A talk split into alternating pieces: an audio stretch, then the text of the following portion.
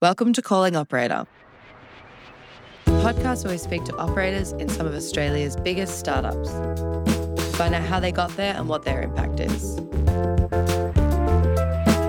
Operator. Connecting to Holly Brooks, Senior Marketing Manager at Startmate. And I'm very excited to say welcome to the podcast, Holly. How are you? Thank you, Paloma. It's great to be here. very well. So let's kick off with just a bit of a context. Where did you grow up and what was early Holly life like? Yeah. So I was born in Sydney, but I spent most of my early years growing up in the Middle East. So I grew up in Doha, Qatar. And I think as I've gotten older, I've really kind of reflected on how much that that experience had an impact on the trajectory of, of my life and, and my career choices. Yeah, so I was there for all of my primary school and I loved it. It was, you know, I was surrounded by people from all around the world. It's where I started studying different languages. I mean, I did a bit of Arabic, not that my Arabic's great. and French, mine. which I French, which I continued through uh, high school and uni, still speak. And then, yeah, I came back to Sydney for high school after that that six or seven year stint in the Middle East. Went to a all girls school in Sydney, which I found quite intimidating, I think, coming back from the Middle East. And, you know, I, I made some good friends. So, were you in the Middle East for obviously your parents' work? Was that kind of the reason that your family were over there? Yeah, so my dad was involved in the Sydney Olympics, the 2000 Olympics, uh, project managing the construction of the stadiums at Homebush. And the same people who were kind of involved in that whole construction got asked to come over to Qatar and do the Asian Games, which is kind of like the Asian Olympics. So he was, pro- we were only supposed to be there for a year and he was just project managing the construction of those stadiums in Doha. But there was just so much work at the time. And, you know, it's a completely different country now to to what it was when we arrived. I remember arriving at the airport there, and it was like this tiny little airport with very little customs. Uh, yeah, and it's. I mean, if any, if you've been through Doha Airport recently, it's it's completely changed. No, I haven't been. So, have you been back as an adult? Yeah, so I went back when I finished school, which is actually perfect timing because they have a year thirteen so when I finished year 12, I went back and, and visited the friends that uh, were still there. And most of them have left now because they've, you know, they're all international students for the most part. And even, you know, I was good friends with some people who were from Qatar, but it's kind of a very transient place in the sense that people will leave and, you know, go to college in America or uni in, in the UK. So mm. they're all scattered around the world now. But it was, it's interesting. I feel like when I came back to Australia for high school, I kind of spent a lot of that time feeling a sense of yearning for what was what I had known as my home when I was when I was younger. Mm. And Sydney didn't necessarily yeah, didn't really feel like home when I came back. But it was actually a really great experience to to go back when I was 18 and just see how much it changed and realize that, you know, it, it was my home at one point in time, but it's it it's not my home anymore. Um, it's like a completely different place now. Like where we used to live is kind of like the old old town, old, old city of Doha that no one really goes to because they've just developed at such a rapid pace. Mm. Yeah, I think we all have nostalgia about where we grow up, but it's interesting because yeah. how old were you when you moved over there? Uh, I was six, and then I came wow. back when I was twelve. Yeah, and w- was it an international school? It was. I mean, it was. It was actually. It was called Doha English Speaking School, but so technically a British school, but you know, it was international students and, and a lot of locals. Yeah, just people from all over the world. Which I I loved. And I think I mean ultimately I feel like living there just you're just exposed to the whole world and what's mm. it really I think that's what sparked my interest in languages and and politics and probably influenced the the decisions I've made after like when I wanted to study.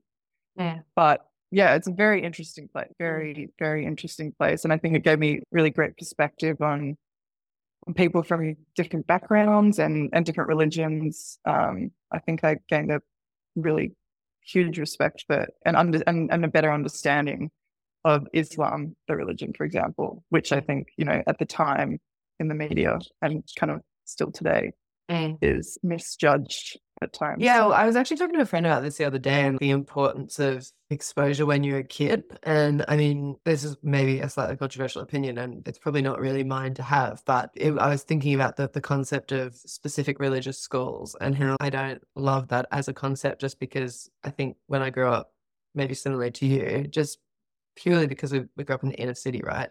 I was exposed to people with Islamic faith, Jewish faith. As a young child, I remember being, oh, we'll go up and say hi to Michael at the flower shop early because I know that he's fasting at the moment. it's just, yeah. just like a pure acceptance of different people's cultural backgrounds. And I think that yeah. having that exposure kind of helps alleviate that ignorance and take away that othering aspect. Yeah, absolutely. I mean, I think, yeah, especially as kids. Yeah. I'm, I'm certain that there's there's studies that have shown, yeah, the more exposure you have as a child to different, you know, ethnicities and religions, the more accepting you uh, become as an adult. So, yeah, I, I think it's actually a sad thing about the human psychology that in order for us to understand empathy, there's an exposure element.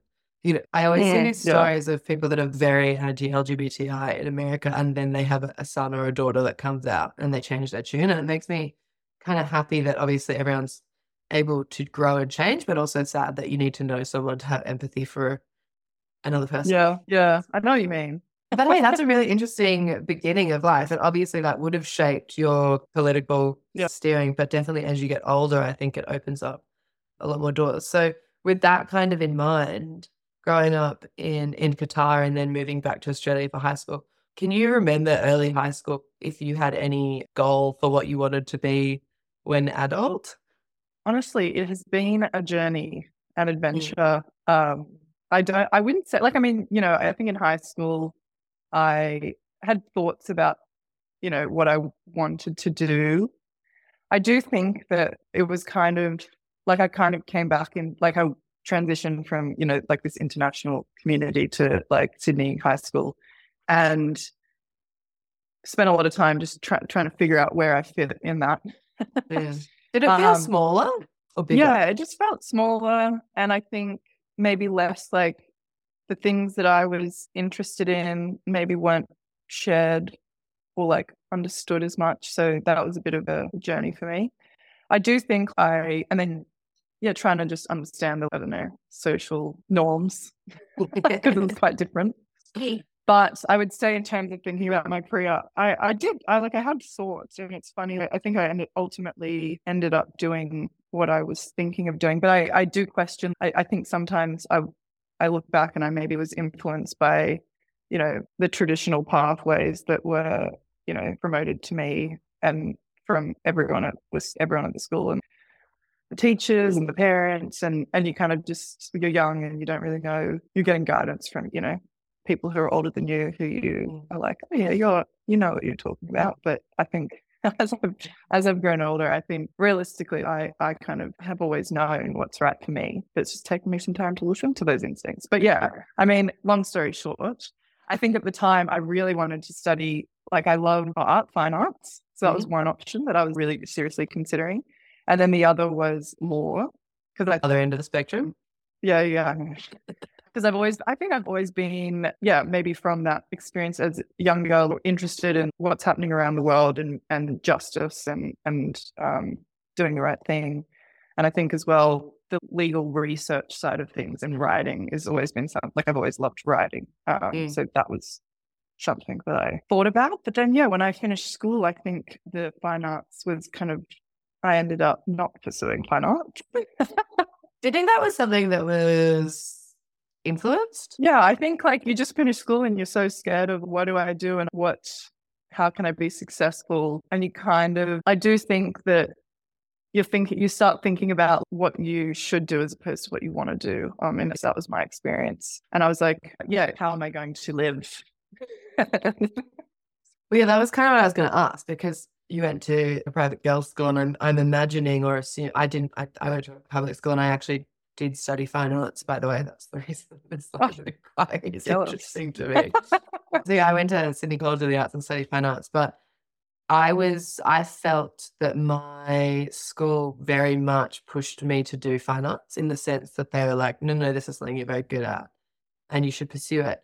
But I wonder, yeah, but I wonder if I actually distinctly remember an art teacher telling me basically you're you're 17 years old. If you want to go to study fine arts, do it. It doesn't have to be the last decision that you ever make in your life, and it's not going to dictate the rest of your life. Yeah. And if you want to do something after that, you can. And if you want to take that and just go into the workforce and still do something different, you also can do that. Uh, and I remember that being like quite a liberating piece of advice. Yeah, that's Um, amazing. Yeah, but did you? But I can also imagine with the school that you went to, I wonder if it's also in their best interest to have their alma mater doing certain things that they perceive to be better for the school's reputation. Did you feel at all like you were pushed into studying law? I Or was it mean, no, it was funny because I, oh no, I always like, I think law had always been an interest to me. I remember, but I do remember going to the career counts, mm. counselor and them saying, oh, you're never going to get into law.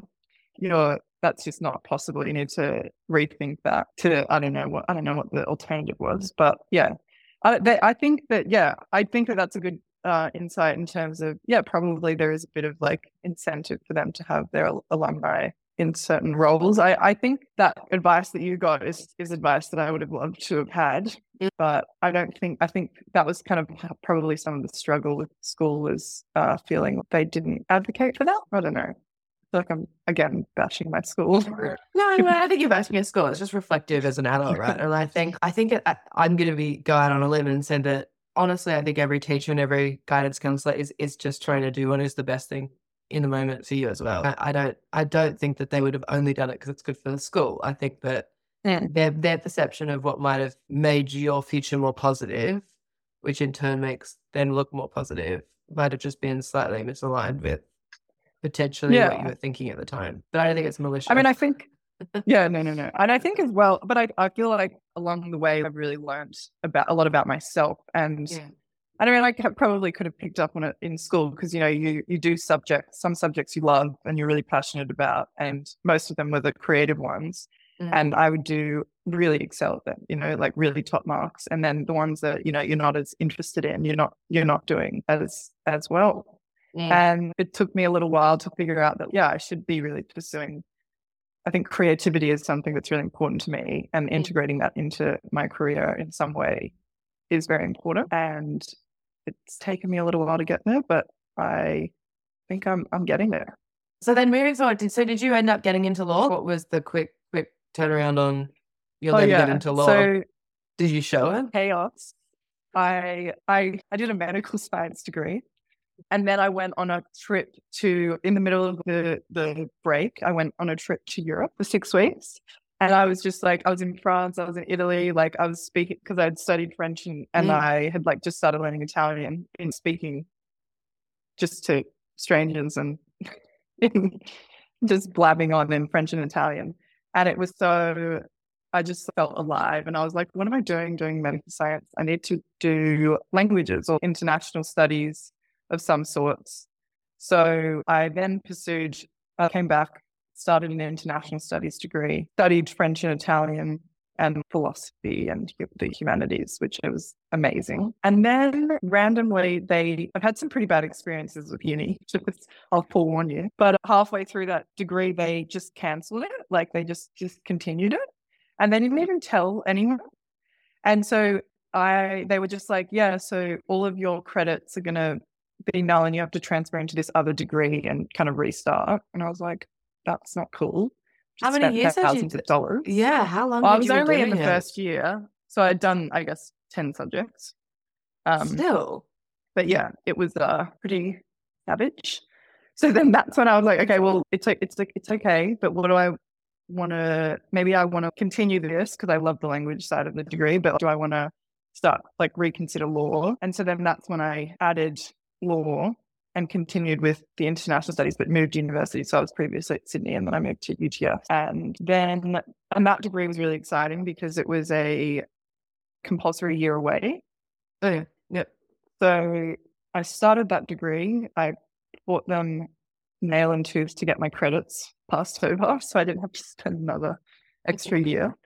And then started more, which I initially found really difficult. I think just rewiring the way you Mm. write and, and think about things. But by the end of it, I, I really did love it. And then in 2020, had my year abroad Oh, To no. Italy. we all know this story. Well, I don't actually, but we know where it's. So, so did, when did you did you go? Yeah, so I I- so I left at the end of like the very or the very start of 2020 and the beginning of January. Moved So to before Bologna. everything had popped off. Yeah. Yeah, yeah. Bologna, Italy. Had paid my rent for the year in advance. Was so excited. and Spent two years kind of saving for this this and year away because I was also like at the time itching to move live overseas. You know, Yeah. I think from that being younger, growing up in the Middle East, and then I traveled to Europe, and I was like, oh my god, this is my place. I need to Yeah. to go explore the world, and I actually want to be away for a long time. But yeah, in obviously in the end of February, March, things really kicked off and the country was going into lockdown. And uh, I made the executive decision to come home. How do you feel about that decision in hindsight? To be honest, it was actually personally, it was a good decision. I, I would have I would have been sitting in an apartment for six months, not being able to leave. But I think as well, like I came back and and I was able to reassess some things in my personal life. And, you know, I moved out with some friends that year, which was really fun, and started to think because like then my my degree was really coming to an end, and I actually I think the whole time that period of time I was just jumping around these degrees and mm. enjoying them, but not really thinking forward to the to what I was wanting to do for my career. So it was a really 2020 was actually a great year for me in mm. terms of in terms of personal growth.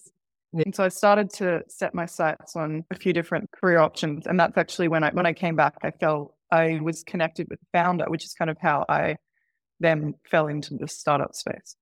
So- Interesting. Because I saw, I've seen, obviously, I've, I've had a, a good snoop of, of your career trajectory, and it felt to me, from as an outsider looking in, almost like a logical career trajectory. Of, and obviously, there's none of this context, which is why I learned it in this podcast. because on on paper, it's like you did a law degree, great, love that. You speak French, wrote that down as one of my notes, and then there's some consulting roles, some agency work, and then you kind of go into startups. And I was like, oh, this is a really nice package, easy to wrap up. But that doesn't feel like what actually happened. No, So- no, no, no. 2020, you finished your degree. Obviously, you didn't have to do the compulsory year away because you could. Yeah. And then so you stayed here, finished that degree, and then the founder. How did you how did you meet the founder? Was that through university? So it was a friend of mine who had met him through university. And he just asked me to come on and help him with some, like, he had a biodiversity offsetting. He was just launching this company, Yeah. offsetting startup. And he just asked me to come in mainly to do some like legal work, research. And then I ended up loving it and helped write this white paper on kind of the biodiversity offsetting government scheme and the Mm. policies around that. And then also just, you know, the various stakeholders in them and and the opportunities within this market. And then I think from that, I guess that was just a great connection to make. And then, you know, met heaps of other people in the startup space through that and then started then did some work for a, a drone tech company and then was and then oh then I ended up working at a fintech as well. So kind of moved around. Just I think I was still studying at this point. So I still had I think a year or two of my degree. And I yeah, I was working for a startup. In the meantime, in the background, I applied for a consulting role and was offered a role at KPMG. So I was, oh, startups is like really interesting and I love I'm I'm loving this. It's uh was a very inspiring space and I was meeting some really cool people, but I was still thinking, oh, is this what I want to do or is this just something I'm doing in uni? And Where did the consulting drive come from? I think that was me freaking out. What am I doing? is is this is startups actually a career choice for me? Is this Yeah. something that I can actually pursue seriously, or is this just a thing that's happening in the background and I need a, a real job?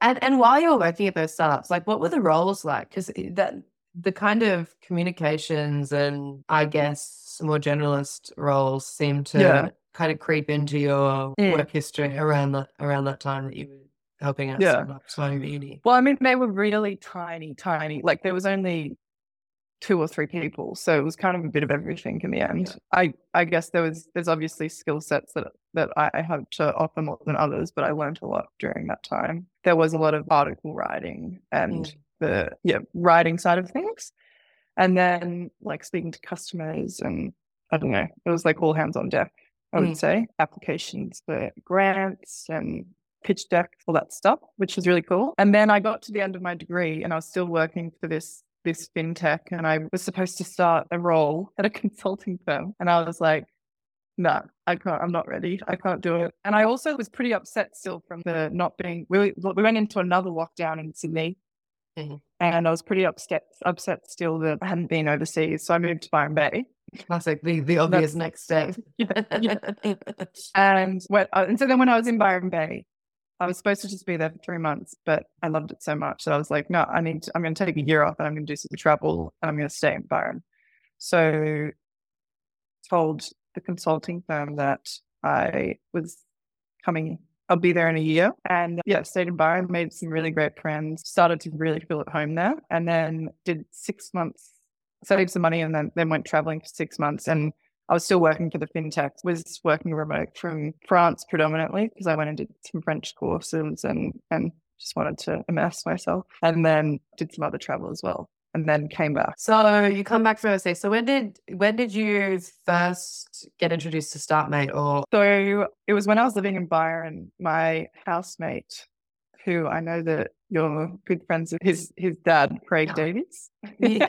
they came up from Sydney to visit and he kind of mentioned this women fellowship that Startmate runs. And I'd never Oh, heard Craig. of Startmate. Craig was the one that introduced you to the Women's Fellowship? Oh, amazing. Yeah. So I applied for that and got in and loved it. Unfortunately, I was in Byron, so like I didn't actually get to go to too many of the in-person events. But uh, when I went traveling, I and met up with many different women fellows who were kind of dialing in internationally. And I think that was a really pivotal moment because that women fellowship, it just like was such an inspiring space to be surrounded by like all these women who are, you know, really ambitious, really lovely people. Mm. And it kind of like reignited this this excitement and like possibility about what I could do in my career. It was just yeah, it was just like a really exciting as well because I think prior to that I hadn't really had any significant like women mentors in my career. And I just suddenly was like thrown into this space where there's all these women similar level to me and and above me and giving excellent advice and really there to help out. What year? What what year did you do the Women's Fellowship? That was 2020, what was that? 2022? Yeah, right. 2022. Yeah, Yeah, cool. Yes, that was awesome. And I, that's also where I met Bronte McHenry, who I was like, oh my God, her job is amazing. she works at Startmate. She is like, that is the coolest job. That's like my dream job. Startmate's such a cool company. This is, I had my, I was just, and I remember I met up with her and was, oh, you know, just love to hear your experience and Mm. wanted to learn from her. So that was in the back of my mind. Yeah. And then went traveling, came back, ended up working for a an portfolio company for Mhm. Startmates that had that was just going through the accelerator. And at that time, I realized Bronte had had uh, left Startmate, and you know, part of the reason I loved Startmate was all the amazing content that she was putting out at the time. And there was just this like silence on the Startmate LinkedIn and socials. And I reached out to Phoebe because I was just like, I need we need content. There's an accelerator cohort happening right now, and I'd really love to help just write some stories on them. So uh, wrote wrote some of those accelerator stories for that cohort, and they were published and shared. And then not long after that, a job came up. Yeah. And I applied. And so enters the next part. So, I mean, there's this kind of concurrent theme from probably childhood through, which was, and this is going to sound like a lame English essay, but it's belonging and like finding that space. So it kind of feels, well, it does. It feels like you're kind of Yeah, ripped yeah. out of where you felt like you belonged as a kid. Didn't necessarily feel that in high school because, you know, high school's a, a tricky place because it's not really something you choose. It's Yeah. sort of chosen for you, right? And then it feels like you've found your stride by a being in Byron, where obviously you've kind of built community that you really like, and then also women's fellowship probably helped you with feeling that sense of belonging within your career as well. Yeah, Yeah, absolutely. So then I, I mean, it's a natural gravitation that you would then, you know, Summit being the enabler of that, meeting someone like Bronte, who is one of the most phenomenal people I've ever met, and then wanting to to move into that role. So yeah, I, it's it's it's a really interesting trajectory. Whatever happened with the consultancy firm? Did you just I did a I did I did do a short stint there. did you love it? I think I I loved it because what I wouldn't say I liked it. I think it was good for me to have that experience to just triple check that that's not something that I want to do. You know, like Mm. all my experience up until then was in startups in these like tiny, tiny Mm. teams.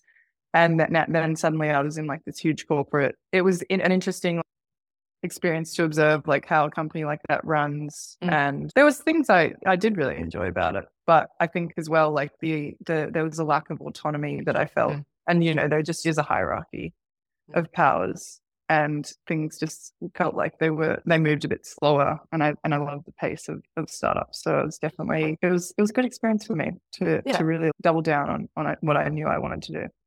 And sometimes it actually is good to just double check so you don't have the what if kind of running through your Yeah, mind. yeah. Yeah. Which I think is something else going even going back to that advice that my school teacher gave me, right? Which is there's there's not this mad rush to get into your career, especially in your twenties. Mm. Try different things, figure out what you do and don't like, because then you're just gonna have a better capacity to understand your decisions as they come at you. Yeah. Life is not a race. Right? Life is not a race, and it's I tell you what, it's bloody long, you know? It Yeah. Just, just keeps on unfolding, doesn't it? Exactly. The game. Um, So then you land your dream job, which is at Startmate, which is where you currently are. Do you want to give us just a quick rundown of what your role is? I know that it recently changed, which is very exciting. So maybe you can Thank you. give us a rundown on what it was and what it is now. Yes. So I started, so that was like a lot of the storytelling behind Startmate and kind of marketing the programs. And then it's just evolved recently into senior marketing manager. So, Woo! so now I, I mean, it's, it's pretty similar to, it's just, I guess, an evolution of what I was doing before, but Mhm. marketing the programs that we offer. We're doing a rebrand at the moment. So kind of been building out that brand strategy, many other things. And then, kind of with all those learnings in mind, you're now in that dream job at Startmate, which is where you wanted to land, and all those lessons that you kind of gathered along the way in personal and career growth. How would you describe how you operate today? It's a great question, Paloma. I would say first and foremost, and I think Startmate's really good at kind of bringing this as a, like a really important value, I guess, for anyone who works there. But I think total authenticity is really important to me in Mm. any in any context. But I think, yeah, especially in in a work context, I, I feel like I can't do my best work if I'm not being myself. And I Mm. feel like Startmate's so awesome at just being totally accepting of everyone's weird and wacky ways. So Yeah.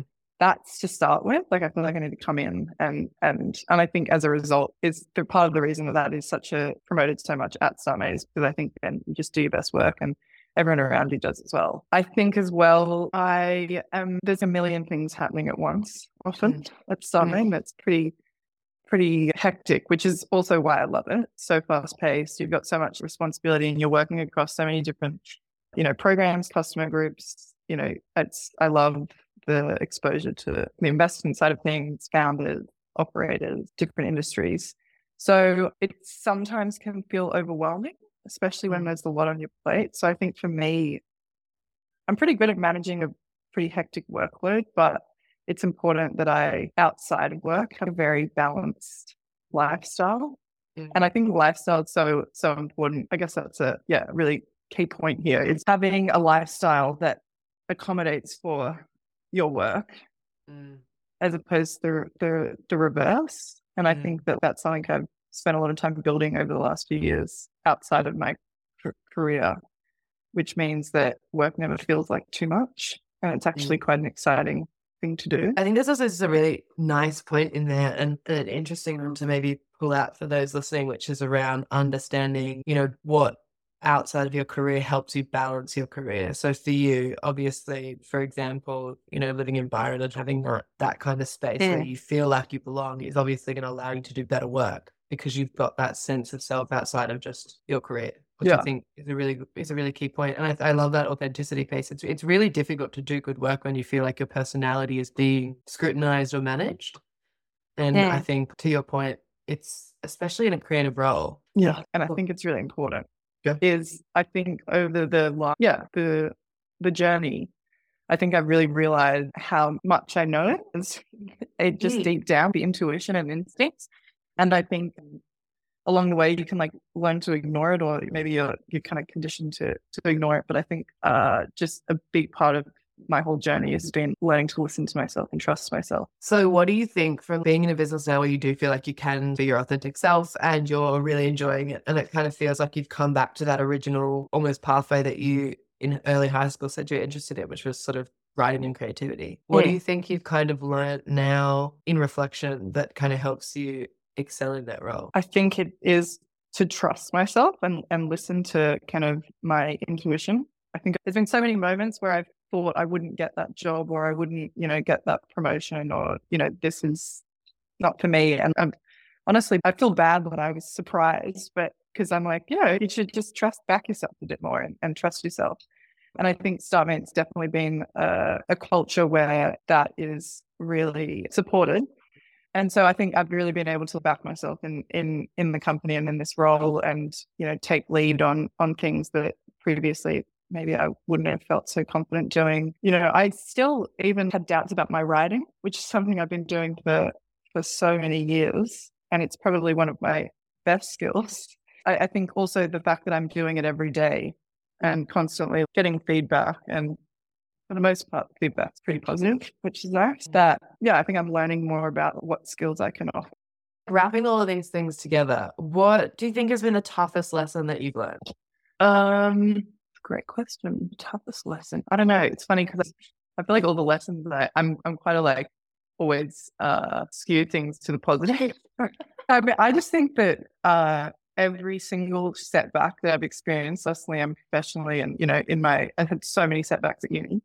Yeah. it just in terms of frustrating situations that you know were totally out of my control Mm. um they all ended had happy endings or they all led me to the place that i needed to be you know even going back to the very start of the conversation where i said i was you know wanted to do a fine arts degree if i had done a fine arts degree i would not be where i am right now and i love Mm. where i am right now so i think yeah there's not i'm, I'm a very yeah i would say i'm a quite a positive person Yeah.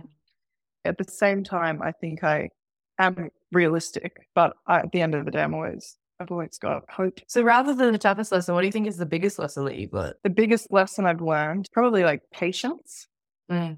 and and trust, because I think patience, like things don't always work out. It takes time to to build your career. Things aren't just going to change tomorrow. You have to. It's one step at a time, you know. And I think that there's definitely been moments along the way where I'm I'm frustrated because I, I have a vision of, of kind of where I think I want to be Mm. and I don't know how to get there. But I've also found that the more patient I've been and, you know, obviously very intentional about where I'm directing my energy and what I'm pursuing. Mm. But you've got to be patient. And then yeah, trust, I think, yeah, just uh trusting that it will work out and also trusting myself that it, you know, I, I'm capable of, of a lot. I think the more I go along, I realize that. So like when something sucks or is, you know, something that's frustrating or at work, trusting that, you know, it all, it'll it always it always works out. The lesson that comes from it and you grow. Mm. So, what is your vision for the future? What do you think is really important in the space that you're working in at the moment? I mean, for the startup ecosystem in Australia and New Zealand, I think that it's a really exciting time. I think we obviously we're still pretty young as a as an ecosystem. And I think that there's a lot of growing pains that come with that. And I think, you know, one of them being the conversations that have been happening in the the broader ecosystem about, you know, gender equality. I think Startmate I'm really excited to be working with Startmate and, and being involved in in trying to make really positive changes. You know, the Women Fellowship has been an it was an awesome thing that we've done with Women Fellowship in terms of getting more women into tech because there just wasn't enough women. And then I think now having you know having all these uh, brilliant women in tech, how can we support them now on their journey? And you know, it's that was the first step what can we do next? And I've got a really great team of women at Startmate who are very passionate about this as well. And I think the next few years is going to be really focusing in on that as an area for Startmate, that where we can have an impact. So that's, I guess, Startmate and how we can have a positive impact. I think more broadly, my vision for the future, I'd love more people to understand startups and how awesome they are because I have so many friends who are in corporate jobs that are very uninspired. And I think it's a very empowering space to be in. And I'd love to more people to to see that. And when you say startups, like what do you think what do you think your kind of worldview on, on why they're more empowering or, or why they're Mm. why you why you want your friends and corporates to experience that? What what I part think of it? the the agency, the sense of agency that you have, and the the the sense of you're really contributing to some whatever it is that you're working on. You're like actually having a tangible impact on that. You're the person who's steering the ship, and there's not ten people above you who have to sign off on what you're doing, and then it doesn't even get done because there's all these other stakeholders involved. I think that yeah, there's a lot of trust in, in startups, and I think that that can really help you excel as a individually, personally, and also professionally because you're you're just asked to step up, and you do.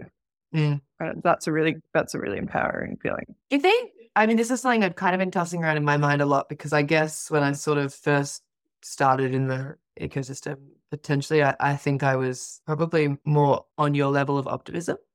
And I think potentially we have some like similar personality traits of of liking to kind of have a bit of autonomy and, and sort of lead things. But I guess as I've moved through it and met so many different kinds of people, do you think there's I, I, I think I'm guilty of telling everyone to work in a startup.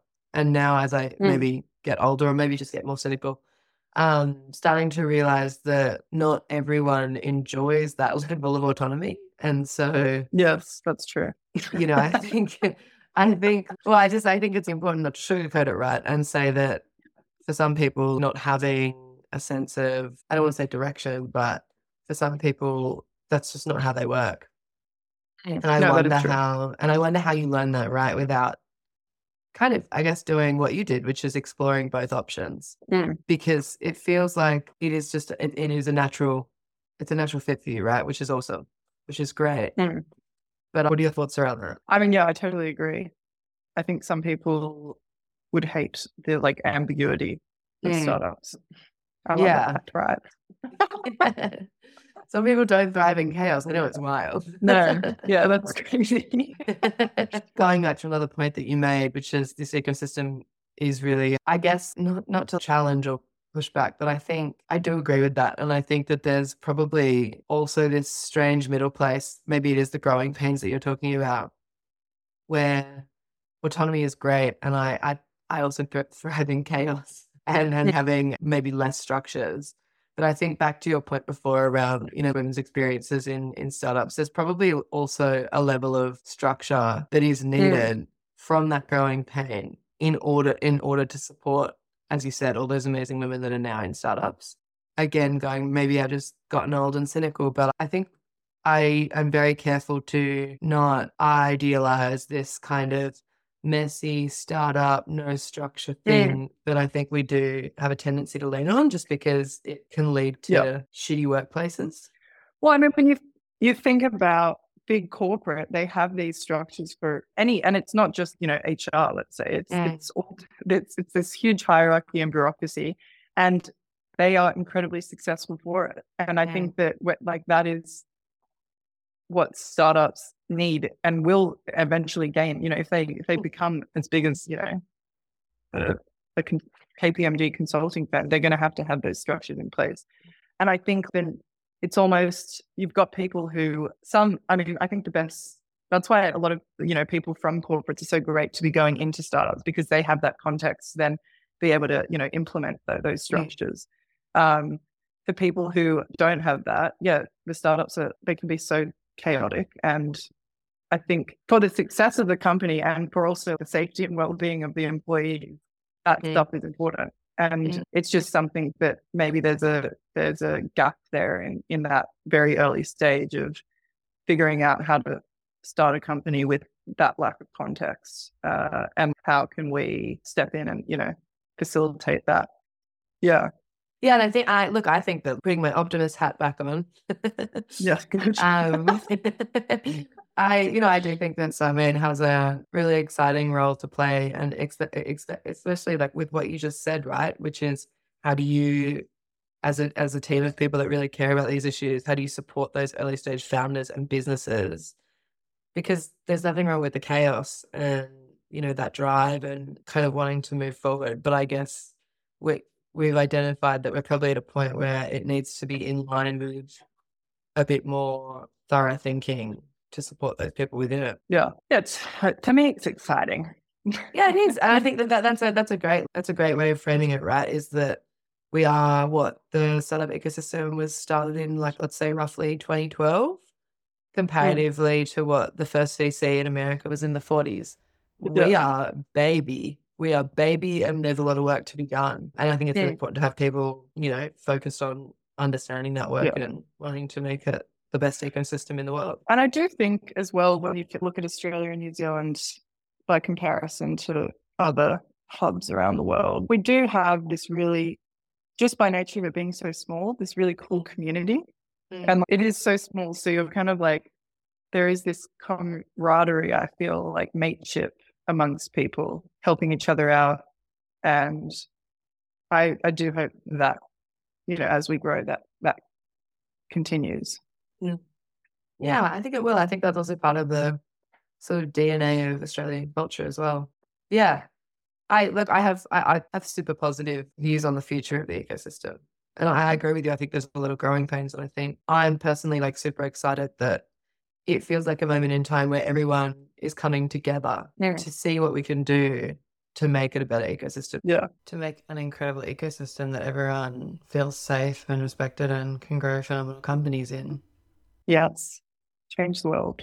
So, if you were to uh, give me a one liner summary of what you want your impact to be in the future, what's your one line vision of Holly Brooks' 2024 and beyond? Great question. I think in the context of what I know I'm good at and what I love to do in this space is sharing the stories of people. And I guess that's what you're doing with this podcast, but really sharing the stories of like incredible people within the space and um, especially the women in the space, whether that be, you know, companies that are doing great things or people who are like operators that are thriving and investors who are, you know, putting money towards things that are really important for our future. So I think the storytelling side of things, that's probably what I'd like to be known for is is surfacing the the good news and the bad news stories, but mostly the good news stories. And on that same topic, who's an operator that you just think is phenomenal? Okay, well, I have to say Phoebe Pinkers. Just, I mean, she's obviously just moved to the chief operating officer, so she's she's right up there in the operating space. But she's honestly a gun. The way that she, the energy that she brings, and the kind of kindness and compassion and and drive that she brings into work every day is insane. And you know, on the side, she does a million other things. She's just started a podcast. She runs like 50 kilometers a day. And I think for me in my career, she played a really important role in kind of mentoring me. And yeah, she's she's awesome. No, I love that. She a legend. And she's going places. She's going places. She's Yeah. running there. Yeah, yeah, she's running there. and then let's wrap up with just some quick five questions to finish up. So, firstly, what are some of your favorite resources? What are you reading? Where are you getting inspiration? What are you listening to? Okay, so on the marketing side of things, I love this newsletter MKT1. It's a paid subscription. You can get the free one, but it's just awesome in terms of j- just how to think about, you know, building a marketing strategy or what what are the best i- ways to get leads. It's it's a really short and sharp newsletter that's added a lot of value to to me, my marketing background. Mhm. And then I think more broadly, I love reading. I'm a big fiction gal but usually my fiction is it's always set in in a real historical time period but with the fictional aspect i can give you some some example books my faves i was there's this nigerian author uh her name's chimamanda ngozi adichie have you heard of her she's No. amazing she's written a few books one of them is half of the yellow sun insanely good she's an amazing writer she's also written a book called americana and it's all historically factual but with fictional characters. And then that's the same for Khaled Hosseini. He's an Afghan American author. He's the one who wrote Kite Runner, but he Oh, also yeah. has some other really amazing books. And then on like the non-fiction side, I love neuroscience. So I find it so interesting, kind of understanding the brain and Mm. why we do what we do. And Mm. I can highly recommend this book, which I've read a few times. It's called The Body Keeps the Score, and it's by Bessel van der Kolk, Dutch guy. And it's so interesting to like read up on kind of alternative. Uh, I mean, it talks a lot about PTSD and, and depression and mental health issues. It's obviously a huge epidemic at the moment in the in the world, and kind of alternative ways to treat that that have kind of been around for hundreds of thousands of years with you know um, indigenous cultures, but we've kind of forgotten it. So, well, we've written it out of our day to day, but yeah, so interesting. I love that. Awesome. And then another one that I'm going to ask you, because I'm going to put you on the spot here because you worked for Startmate, but give me a couple of startups that you're really excited to watch their trajectory. Maybe some new kids mm. on the block mm. that people won't have heard of. Well, that's a good one. Let me think back to last year. I mean, we've got T- Tina Thunder, who's a solo female founder. She's the founder of Alt Leather. She just announced a raise this week, but she has created this sustainable alternative to, to leather. And she's such an ambitious and awesome individual. She's doing great things, really lovely woman. And Alt Leather, I think, is is one to watch, especially in kind of the fashion industry. And it's the first alternative leather in Australia. So very cool. What's another cool one? We've just we're about to announce, which I guess if this podcast gets released next week, then it's okay for me to share this. yeah, it's released on the sixth. Um, okay, cool. Yeah, so because I'm I'm just in the moment in the midst of drafting up the public announcement for our most recent summer 24 accelerator. Is this an and inside scoop? Is this an exclusive? Yes. And there is one company um, called Kite Therapy that cool. is in our current cohort. And they are basically addressing the kind of issues, the, the challenges for, for families who have kid, kid, children with autism and mm-hmm. struggle to, you know, uh, find therapists who can come regularly and they're obviously very expensive. So this their platform empowers parents to be the, the first caregiver to the mm-hmm. to the children. And I think because obviously with autism, early intervention is the most important thing. And if you can't get in touch with a, a, an occupational therapist to come and see your child regularly, they're going to miss really important milestones in mm-hmm. learning. So I think it's such an important problem that they're tackling and and it's uh you know they've already got a heap of customers and are doing really great. And they actually came through our launch club which is also cool. So we've known them for a little while as well. Awesome. So alt leather and kite therapy for anyone that wants to yes. keep an eye on those well, Holly, I just want to say thank you so much. I think we went on a real journey, uh, both of your career, but also it was just great to hear those lessons and your kind of vision for the future. So I just wanted to say thank you so much for coming on the pod, and we really enjoyed it. Thanks for having me, Ben. It's been a pleasure. Yeah, it was a journey. It certainly was. and that's it for today. Today's episode was recorded and edited by me, your host, Philema Newton, with original music composition by Stephen Shoughton and photography by Philip Lemisurier. Thanks for listening, and we'll see you next time.